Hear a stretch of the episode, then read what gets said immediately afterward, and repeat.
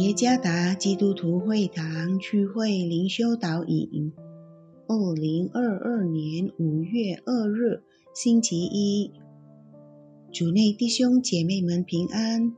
今天的灵修导引，我们要借着圣经以弗所书第二章二十二节来思想今天的主题：永生上帝的殿。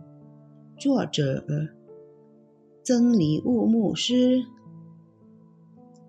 以弗所书第二章二十二节，你们也靠他同被建造，成为神借着圣灵居住的所在。在一次的同学重逢会中，几乎在场的每个人都对其中一位朋友身上发生的变化感到惊讶。以前，他被称为一位十分自私、顽固和喜怒无常的学生。现在，他带着非常稳重的神态而来。他甚至建议如何筹款帮助陷入困境的同学。他捐献了一大笔款额。他也直接亲身赴现场来帮助有需要的人。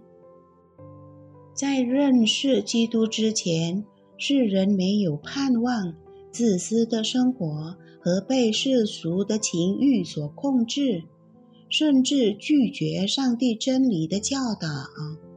然而，一旦他们在基督里，这种情况就可以逆转。因基督的牺牲，世人就得了新的身份，而成为上帝家中的成员。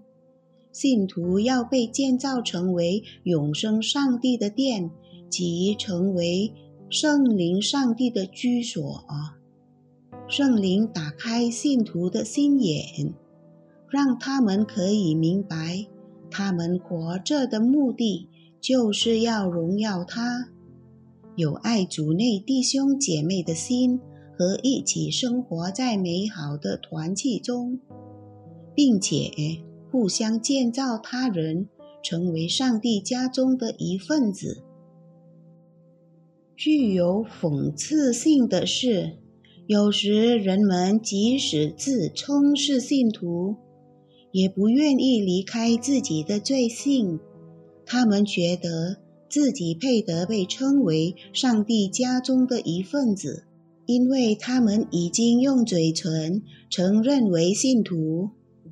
事实上，圣灵的工作必须以积极主动的态度，在具体的行动中响应，使我们的生命得以更新。如果我们的生活态度不能反映出上帝的形象，我们怎能配称为永生上帝的殿？愿上帝使我们能经历真正的改变，以按照合乎他的旨意而生活，离开罪恶，让我们迈向过讨天父喜悦的生活吧。主耶稣赐福。